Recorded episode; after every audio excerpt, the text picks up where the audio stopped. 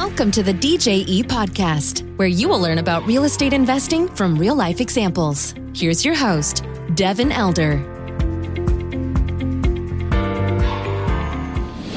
All right, today on the show, very happy to have Hunter Thompson with us. He's the managing principal of Asym Capital, a private equity real estate firm that has purchased more than $90 million of commercial real estate.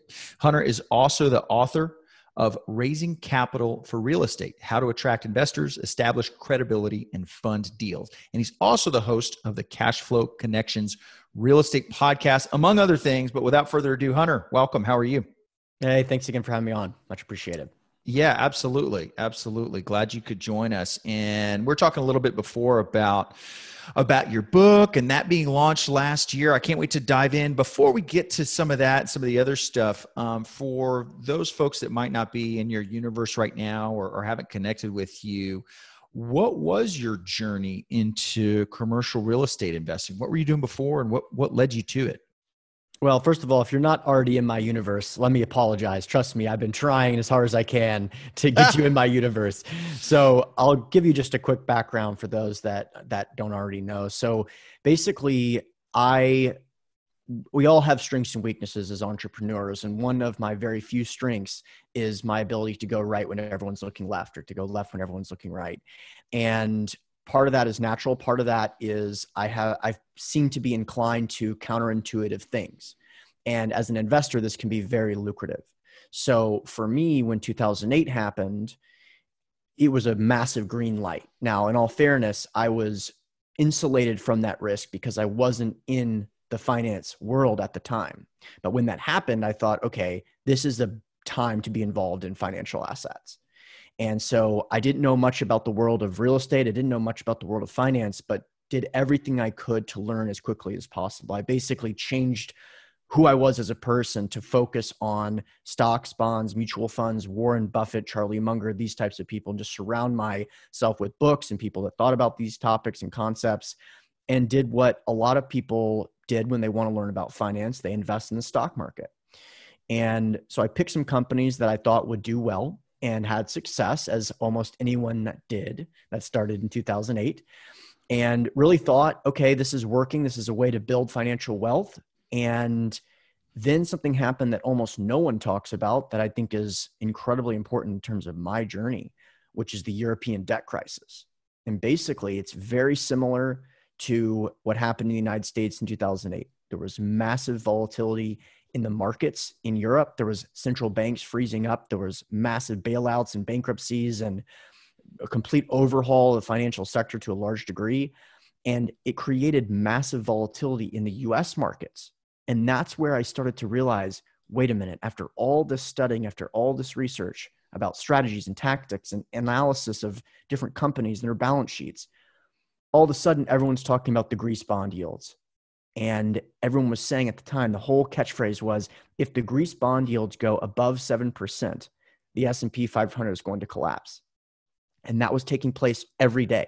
So if the bonds would remain below 7% for the day the s&p 500 was going to be fine. If they touch above 7% the s&p 500 was going to collapse. And i was watching this obsessively going what am i doing?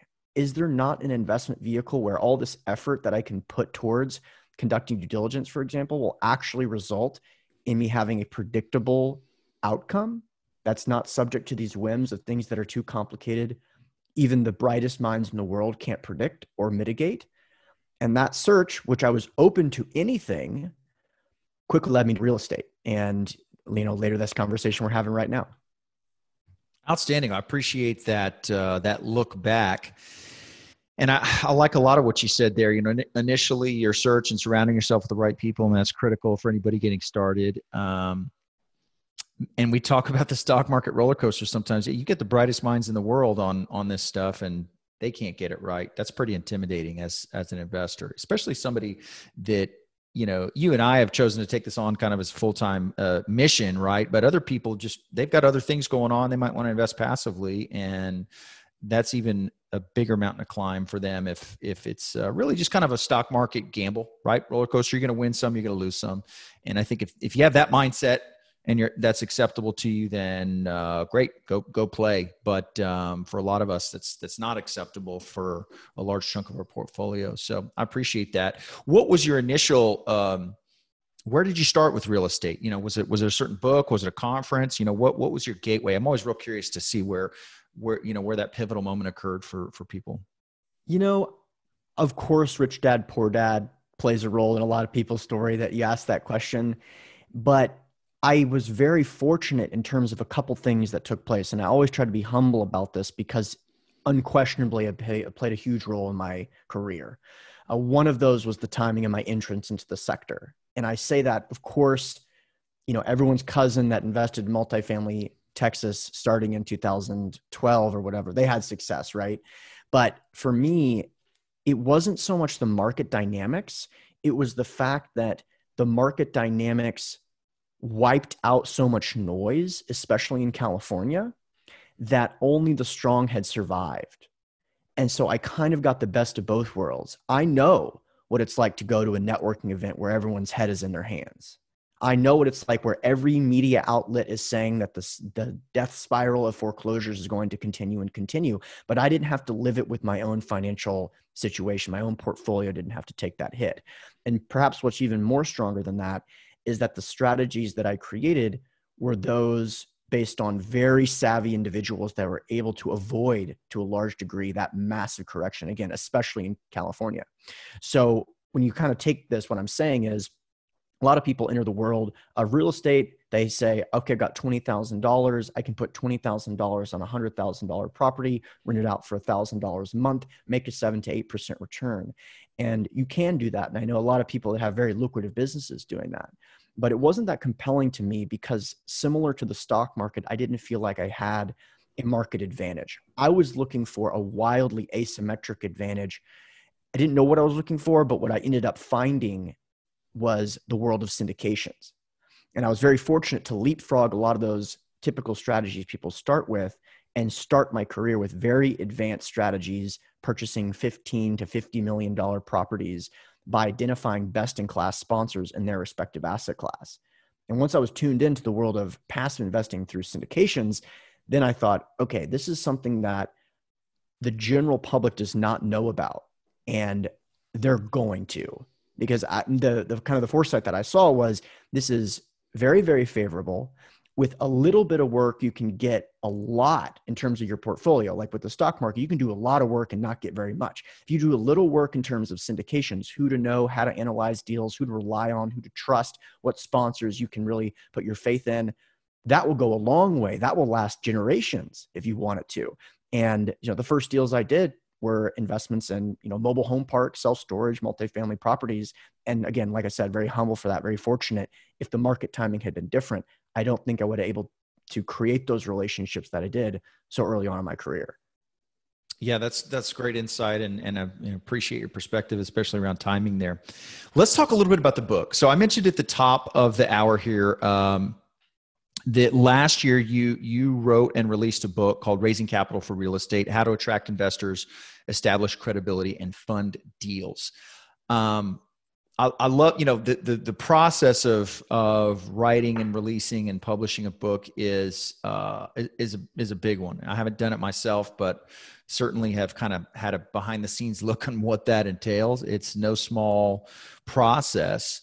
Um, I'd love to learn your process for that. Was this something that was on your mind for years? Did you all of a sudden decide to go do it? Was this a long process? I mean, how, how did it come about for you, and what was the driver there?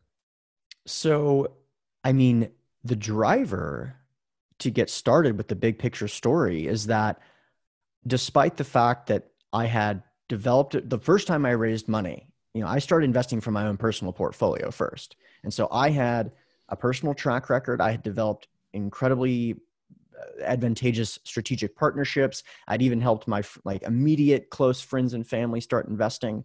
And so when I went out to raise my first fund, I had a lot of advantages that most people don't have, um, as well as knowledge and network and, and all that, and got in a room with 30 people. All were accredited investors.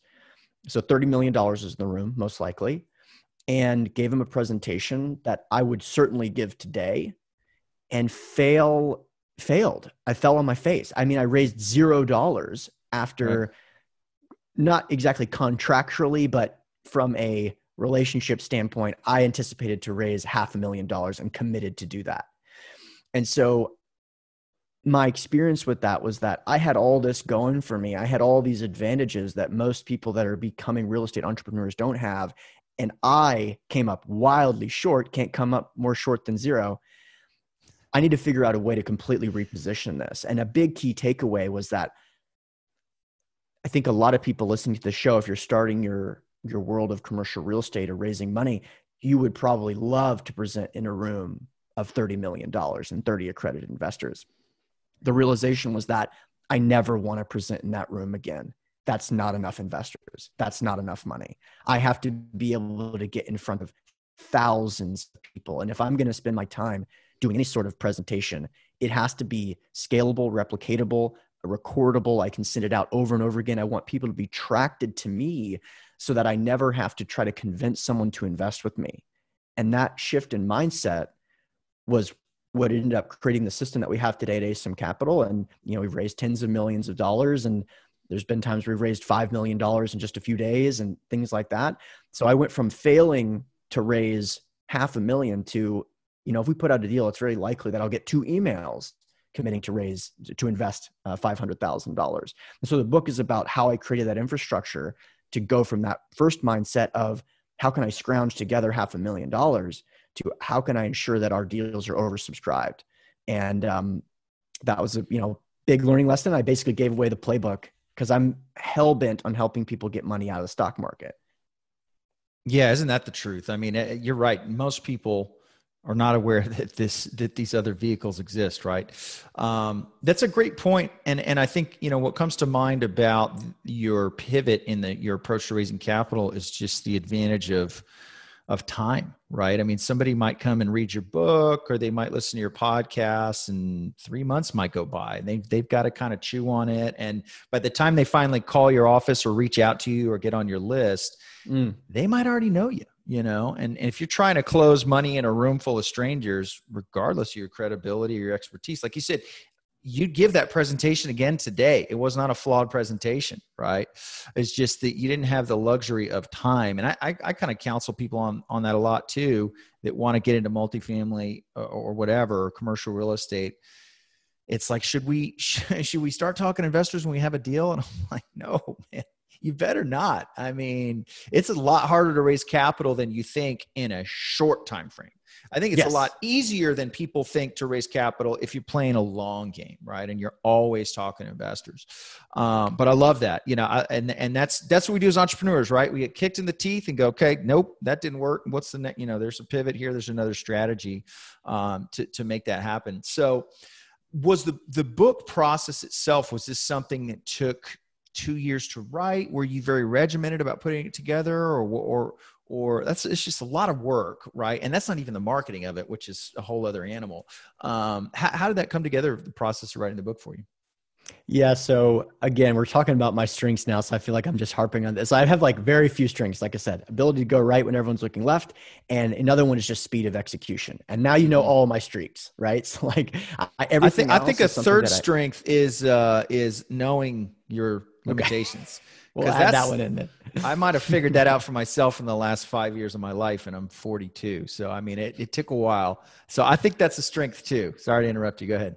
Understood. My goal is if I can focus on my strengths and outsource or insource everything else, the business will scale much more quickly than otherwise. Plus, I'll have an enjoyable life because I'm, in, I'm able to focus on things I love because that's why they're strengths. So, when it comes to the speed of execution, I did it in six months. Um, and it was very, very pointed. And it was basically, I did a version of what I've talked about my podcast many times about, you know, how to accomplish big goals and lightning speed. And here, kind of the framework. Number one, get a coach, get someone that has done it at a high level and, and most likely pay them for your services so that you can replicate their moves. Number two, get some witnesses. Tell everybody, hey, listen, I'm launching this book on Cyber Monday. That's happening before I even start start the book. Um, oh, wow. You know, raise the stakes. So whatever that means for you. So that's again saying it, getting some witnesses, telling people you're going to sell a 1000 copies or 5000 copies within a certain time period, just making it bigger than it even needs to be. One thing I did was before I wrote a page, I got the cover and was like this is the goal. And it just motivated me because I'm very motivated by graphic design. And then execute at a rate that you could say, holy crap, I could tell a story about this later down the road because you most likely will, right? So, like, my thing there is that a lot of people don't accomplish the goals that they're setting out to do because they're not large enough to inspire them. And because of that, they don't envision themselves later down the road telling the story about how they were able to write and launch this book in six months. Now, I have the benefit of speaking publicly frequently. So, it's something that I know that is going to happen. So, I want to know the answer to that question is going to be something that someone goes, dang, this kid doesn't mess around. So, you know that's the answer and um, you know i've heard people writing a book in 34 hours where they wrote 17 hours on the way to tokyo and then 17 hours on the way back and that was the book and it's you know it's it's amazing what people can get done um, and yes i did write it personally and then i had a copy editor work and we just went back and forth and then my mom helped edit and it was a really amazing process but i will say one thing that i almost blew it at and anyone that's suggest writing a book or thinking about it take this very seriously. Um, the book is available at raisingcapitalforrealestate.com. And the reason I say that is that we are dedicated to building relationships with our investors. If you create a massive life's work, which is what raising capital is for me, and put it on Amazon and don't have the ability to capture emails and truly build and nurture that relationship, it's it's a wasted time. Sure, people mm. will get a lot out of the book, but not nearly as much as they'll get out of it if they're actually in our infrastructure learning from things. So, with about three weeks left in that time horizon, I was tapped into the world of the free plus shipping model. And you can get the book for free, raising capital for real estate.com. Just got to pay for shipping. And there's a bunch of amazing bonuses on there and interviews with securities advisors and people that have raised $100 million. And that changed it from something that was just a piece of work to something that could revolutionize a piece of the business because we have an educational uh, paid service as well as part of our business. So make sure that if you write a book, include wild bonuses that are only available if people exchange their email addresses so you can actually get them in your infrastructure. I love it. I love it. That takes us so far beyond just the uh, just the written word. Did you guys yes. do an audible component too? I know it's such a big part of consumption these days. yes, I did. And I'm laughing because I've done a lot of grueling things as an entrepreneur. That takes the cake. To put things ah. in perspective, were you the narrator? My, that's right. Yeah. Okay. That's right. But you do the podcast. And, How many hundreds of hours of audio have you done? But it was yes. just way harder just to read your own book. Yeah, you know, I'll actually tap into some like kind of self help stuff in this because this is a, an important learning moment earlier when I said, you know, raise the stakes, that's important to me. I think some people get very motivated by negativity. If you ever listen to an interview with Kobe Bryant or Michael Jordan, his teammates would say, you know, the press said you don't have it anymore, whatever. Last time this team, they shut you down. And what happens the next game? 60 points. That's not me. That's the opposite of me, actually. I'm the guy that I want to think in my head this is going to change the world. This book is going to change the world. Now, why do I say that? Because why else would I sit for 18 hours saying the same sentence over and over again until Ooh. it's perfect? Because I believe that the stakes were high, right? And so what that means is I give my audio guy 18 hours of me saying each sentence three times and he has to listen to it and cut it down to five and a half hours. That's how much stuttering and stopping that I did during that presentation. But guess what? I'm really proud of it. And now if you, you can go to get in audible.com or raisingcapitalforrealestate.com, it's available there as well. Yeah, awesome. So 18 hours, boy, your audio guy, uh, whatever you paid him, it wasn't enough to edit that. at the beginning, he was like, "Oh, this will be cool. I can work on more projects like this." And at the end, I go, "Well, now you can put it on your resume." He goes, "Actually, I'm not because I'm never going to do something like that again." Right. I don't blame him. That is crazy and crazy for you too. But you're right. Look, it's locked and it's done now, and you're proud of it. If you weren't, that would haunt you forever, right? One of my favorite people that's in the online space is a guy named Russell Brunson, uh, who is the founder of ClickFunnels and a premier sure. marketer in the space if he can take the time while he's running a billion dollar company that did not take VC capital on to record his audiobook, so can I. And so that's a powerful learning moment as well. Love it. Love it. Well, that's fantastic. Um, I love hearing kind of the ins and outs of actually the production of, of getting that book out and launched. Um, tell, tell folks a little bit about your podcast. So you've been doing the podcast for how, how long now and how many episodes are you up to? We have about 230 episodes and you know the podcast medium as you know has become wildly popularized and i actually talk about it a little bit in my book as well which is that as investors we're always looking for bubbles and you can sense you can feel like perhaps this is a bubble in the podcast world. But I make the argument that a bubble is indicative where the return versus the risk profile is wildly asymmetric in the wrong direction. Like in 1999, you could see people investing in pets.com where it was just a website, no business, no cash flow. That was a bubble because the risk was very, very high and the return was basically just a massive question mark. With the podcast, this is me and you having a conversation right now. Both of us probably spent $500 setting this thing up. There's not a team of people in the back saying, don't say this and that and the other thing. And so, what I mean by that is the, the return is wildly asymmetric in the right way. You can build relationships, you can learn from other people you respect. And so, I'm just really excited to see this medium continue to grow and to also be a part of it. Um, because of the popularization, though, it's important to be differentiated everyone's show should have a differentiating factor so that if you think about a topic or a particular asset class or a strategy, they should know this is the podcast I'll send you to. Um, ours is a combination of being a little bit more focused on advanced strategies you know syndications but we interview a lot of people that have purchased $100 million or more of real estate and then the economic side of things which is something I have a background in and just very much drawn to. So we've interviewed IMF consultants or you know a credit a very acclaimed economists that have a very specific stance on the Federal Reserve and how that's going to impact things, interest rates and the relationship between that and real estate. Those are very important topics that a lot of real estate investors prior to 2008 didn't really contemplate and it created a massive challenge for them. Yep, yep, that's right. Now I appreciate that context. Uh, it is interesting. There's there's so many podcasts out there, and um, you know, a lot of competition or a bubble or whatever you want to call it. But at the same time, if you're really just kind of trying to have a little a tribe, I mean, that's what we're trying to do is have a tribe of a couple hundred investors. We can go out and, and do a couple of deals a year, and that helps us build relationships. Then that's a win. You know. We're oh my gosh! To, I mean, yeah, what you just said it just struck a nerve because a couple hundred investors is like that can change your life. Right. Like I agree with you. Create a podcast, couple hundred investors. Take a couple hundred investors and multiply that by fifty thousand dollars a year of investment, and multiply that by three in terms of acquired value because you use debt financing. It will shock you at how much 200 times 50,000 times three is on an annual basis. Pretty powerful.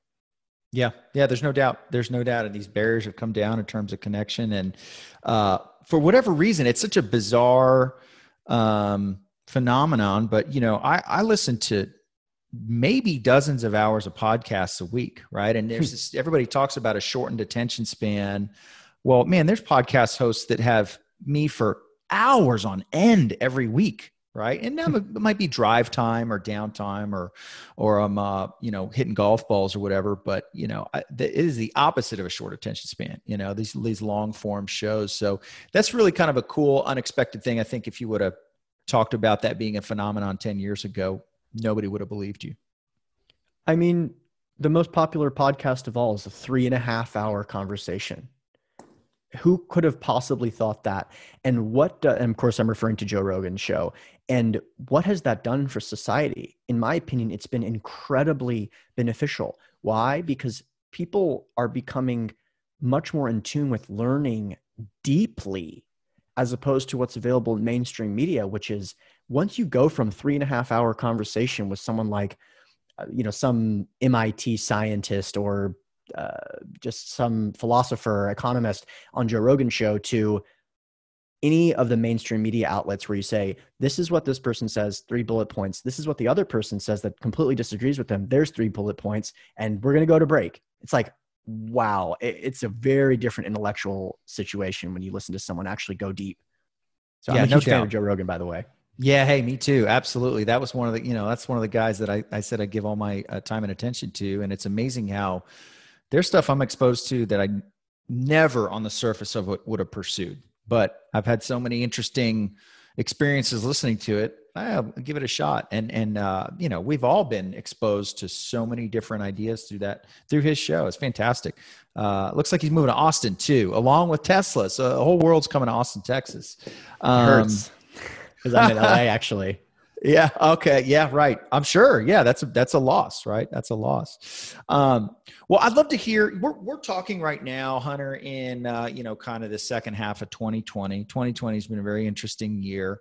What um, you know, how's it been for you, and what do you see for kind of the second half of the year for your business?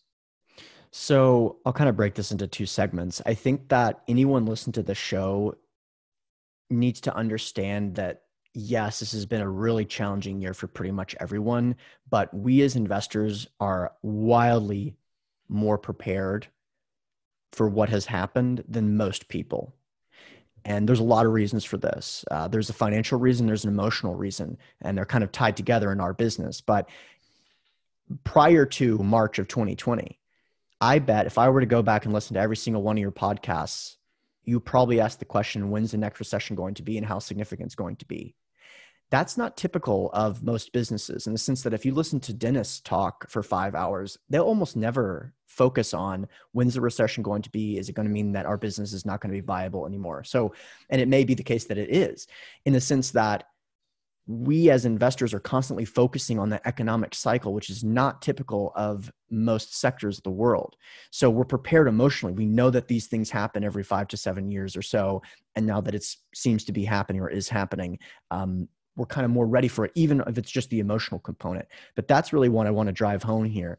There's the financial component. You have to be able to generate revenue. You have to be able to generate leads online. You have to be able to have some sort of side hustle. I think it's a huge thing to do that in today's environment, especially, but also the emotional component. If you're listening to this program, you most likely are the leader that people are looking to when it comes to these conversations. You have to be that source source of stability, and it can be very challenging, especially at home where you've got kids running around their home and not going to school and stuff like that. I don't have kids, but I'm very sympathetic to that reality. But it's just a really good time to flex your muscles and be that guy so that you will uh, be that guy or girl so that you can stand out consistently. Um, as far as our business, we have been again very fortunate in the sense that the strategies that I created were born out of the wake of 2008. So there's been a real serious focus on the mobile home park business, the self storage business, and the uh, workforce housing apartment business. And those three asset classes have stood up quite well. In fact, I'll be honest with you, surprisingly well, even though they are the more recession resistant assets of commercial real estate. At the height of the mania surrounding COVID, you know, I called a owner that has at least a billion dollars under management, and he said, "Look, I can tell you with a high degree of confidence that our collections data next month is going to be somewhere between 60% and 90%." And he wasn't joking. There was just no certainty in the marketplace, government action, how efficient it's going to be, how quickly is the money going to get in everyone's hands. And so we feel very fortunate in terms of that but I think there's going to be tremendous opportunity in the wake of those, maybe not necessarily in those asset classes, because you just haven't seen the distress, which makes sense. It means the thesis that we've been harping on and every podcast I've done over the last 230 is reasonable. But I think the distressed debt space is something that will create an opportunity that we haven't participated meaningfully in because of the pricing arbitrage. And I also think senior living, which I have been talking about significantly, there's going to be pricing arbitrage there. I think that the there's a disequilibrium between the fear in that and in a few short years that fear will be drastically subsided and the overwhelming demand for investor appetite both at the accredited level as well as the institutional level will far overcome what most people are concerned about. So that's really what I'm focusing on those four asset classes or five asset classes. Outstanding. I appreciate your your uh, commentary there. That was one thing I know for us that was that was big. You know, when, when all this COVID stuff hit, there was a lot of uncertainty. And think thankfully we, we've done very well. In fact, I was joking with another operator friend that if we would have just gone on vacation there for a couple of months and come back, really wouldn't have had any impact. but we didn't know that, that in March. We, yeah. yeah. we didn't know that in March, right? We didn't know what was going to happen in March. We paused distributions to our investors, which we've since resumed. But we said, hey, let's stay cash heavy on all our assets um, and and see what happens. Um, but but our thesis held up there as far as you know being in multifamily in Texas, et cetera. But the emotional component, I think, is really important. And you're right. I saw that for a lot of folks that were not entrepreneurs just get kind of emotionally clobbered and not to mm-hmm. again very thankful that we've fared it well but when all this hit i thought well i've been getting it kicked in the teeth for five years as an entrepreneur this is just another this is just another out of left field punch that we're going to roll with just like the hundred other that we have you know and so i think entrepreneurs are uniquely prepared to to kind of dealt with what's happened this year and what will, what will happen in the future in that you're kind of kind of have that muscle already built that muscle of dealing with the unknown of pivoting of creating new revenue streams like you're already as an entrepreneur kind of up and running with that so uh, that that's been an interesting it's, it's interesting to hear you say that on the emotional component i appreciate that um, can I say a couple things? Because you just sure, yeah. so many things that I just sure so passionate about. So one thing is my my wife works in the corporate event business. And so this was 2008 for her. You know we went through a month period where my we both worked together worked from home her in another office where my office was business as usual. And in the other room i mean you know bursting into tears on a regular basis completely reasonable everything's shutting down. There is no events. It's illegal to congregate. I mean what her business was banned. And i am just so proud of her for pivoting into the growing online event space and now is actually going to be helping us do our, our first online conference. We've done two annual conferences and going to be our, doing our first annual uh, online one.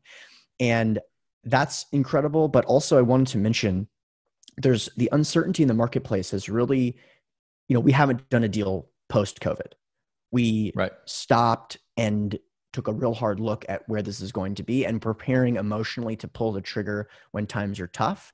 But in real estate, one of the benefits is that it moves like a barge, not a speed boat. And so when I entered the sector in 2010, I heard a lot of people say, This is the opportunity of a lifetime. You need to back up the truck right now and buy these assets at a discounted price. To a large degree, they were correct. It was the opportunity of a lifetime. But I swear the deals I saw in 2014 were better than the deals I saw in 2010 because I grew my network faster, I grew my education base faster, I grew my confidence and my courage and my, outwards, uh, and my access to capital much more quickly than the market recovered. And so don't listen to those people who are pushing you to push wire when you feel not 100% confident. There's always an opportunity in real estate. That's the point, guys. It's multi generational wealth creation through the most predictable vehicle in the world. And it is true that it's created more millionaires than any other asset class, but it's also created more bankruptcies. So the key is to not do that. Don't blow it one time in a big, meaningful way. So we've been very cautious and, you know, not focusing on how can we get to that 15 and 18% IRR. Now looking at deals more heavily weighted to the downside. We always do that, of course, as investors, but I'm saying, you know, what does this deal look like with no rent growth for two years? You know, I'm trying to be compelled by can we get to a two debt service coverage ratio and still get an 11% IRR? That's sounding super compelling. Now, the upside would be great, but the downside protection is just more and more important because the uncertainty in the marketplace. If you take NOI times 20 and get a purchase price, which would be a five cap, sure. But what if that NOI is not predictable? The whole formula changes drastically. Right. Yeah. Downside scenario with an 11 IRR, pretty darn good. You know, maybe Agreed. maybe us in the multifamily space that are accustomed to you know uh, higher numbers by comparison that doesn't look good. But as a general uh, downside uh, return on investment, pretty pretty solid, double digits. If you play with it in a financial calculator and put your portfolio in an 11% IRR collateralized by the hand of God, I will play that game all day, right? I'd love to have my portfolio doing that. Yeah, yeah, that's right. 100 percent. I love it. I love it. Um, this is this is great. I, I love the um, I love the depth that you go to on some of the some of the economics uh, in your podcast and some of the guests that you've had on your podcast. Um, what's what's ahead for you guys? Is it is it more the same? You've built a brand, you built a platform, you got a book. Um, you mentioned some of the asset classes that you're that you're strong on. Do you think that continues for the foreseeable future for you guys? Or you mentioned the online event. Maybe you could touch on that. Yeah. So, I mean, right now we're very excited about, I'll start with that. The online event is just really, really exciting because there's so many question marks and we have such a great access to a network of people that can add tremendous value. So, if you're interested in learning about that, go to Intelligent Investors REC.com. You can actually get all of the previous two years sessions. We gave it away as a COVID relief program. Oh, Usually cool. it costs money, so you can go and get that. Um, I'm very much looking forward to that. But you know, I started this podcast talking about a really embarrassing failure. And by the way, it wasn't the financial part of that failure that was bothersome, it was the emotional part because I had not been kicked in the teeth. So when you and I tell stories about getting kicked in the teeth, we're doing it for two reasons. One, we want to tell people that have been kicked in the teeth, guess what? So did I, and it's all good. And two, for people that haven't yet, we're trying to prepare them so that they know they can keep going. And so I, I, feel like that's a really important point. The other side of that, though, is once you do get kicked in the teeth and you do get over it and you start to realize, wait a minute, now I'm invincible, start to be, it's things can really be powerful. And so the powerful moment now, which I'm sure you'll agree with, is that, and I mean this from the bottom of my heart, if I had three more zeros in my bank account, I'd be doing this exact interview. It would be so similar to my business right now because I'm in love with my business. And I'm sure you agree with me on that. And that doesn't that feel incredible to think about? I mean, for most people, that three more zeros would drastically change their day to day. But we're very fortunate to work with people we love and to work in an industry that we're passionate about. So I just want more of the same. I want to help more people get money out of the stock market, get into predictable, asymmetric, returns, which is why my company is called Asym Capital. So, you know, we've got hundreds of investors. I want it to be thousands. And so we're putting in place things to facilitate that. Fantastic. I love that comment that your day wouldn't change, right? With some more zeros or another comma in the bank account. And, uh, you know, for those listening, if that's not your reality, that is certainly something worth aspiring to and working towards because that's a that's a very powerful way to live. That's that's how I set it out to do years and years ago. It's why I became an entrepreneur. And I'm in the same boat. You know, I like to work. I like my other stuff that I do, family and vacation, and I got a bunch of hobbies, things like that. Um, but I like to work too, and it's all in a proportion that I choose. And there's honestly, there's nothing more powerful than than that because it doesn't it eh, it's so cliche to say it doesn't feel like work but when you're kind of structuring your life where you're always doing what you want I, I, don't know that there's a better aspiration to to shoot for you know especially when you're doing it at a high level and not to say that i am but i can see that it starts to make sense right you hear stories and i think sports uh, play an interesting role in society because you just know that they're putting it all on the line. So when you think about, you know, runners, for example, marathon runners that are doing 120 miles a week, it's like who on earth would want to run 120 miles a week? Well, think about what it's like from their perspective. They're like operating in this body which is designed to run. And it's just like, just let me do this thing where I'm operating on a quasi Olympic level and I want to do it all day, every day similarly that's what i aspire to in the world of real estate where i can just feel it pulsing through my veins. And then yeah it doesn't feel like work but whatever that means i love it. You know what i mean? I love it. Yeah that's such a great distinction operating at a high level and doing it. That's that's fantastic. Uh, hunter i really appreciate you taking some time to share your story and some insights here. What's the best way for someone to connect with you if they if they're not already connected or in your universe yeah, sure. So we've got the podcast, which is the Cashflow Connections Real Estate Podcast. That's available at cashflowconnections.com. If you're interested in raising money, I really do suggest raising capital for realestate.com. It's eight bucks and you pay for the shipping. If you don't get eight bucks of value, sue me. I mean, I, I tried my best. Love it. And Love then again, well, the intelligentinvestorsrec.com for the conference. Perfect. Well, we'll link to the book in the show notes so people can go to that website and, and check that out. And I definitely recommend that you do if you're interested in raising capital. Um, I really enjoyed this, Hunter. Thanks so much for your time and hope to uh, catch up with you soon. Thanks again. I really appreciate the opportunity. All right. We'll see you. Thank you for listening to the DJE podcast. For more information, please go to djetexas.com.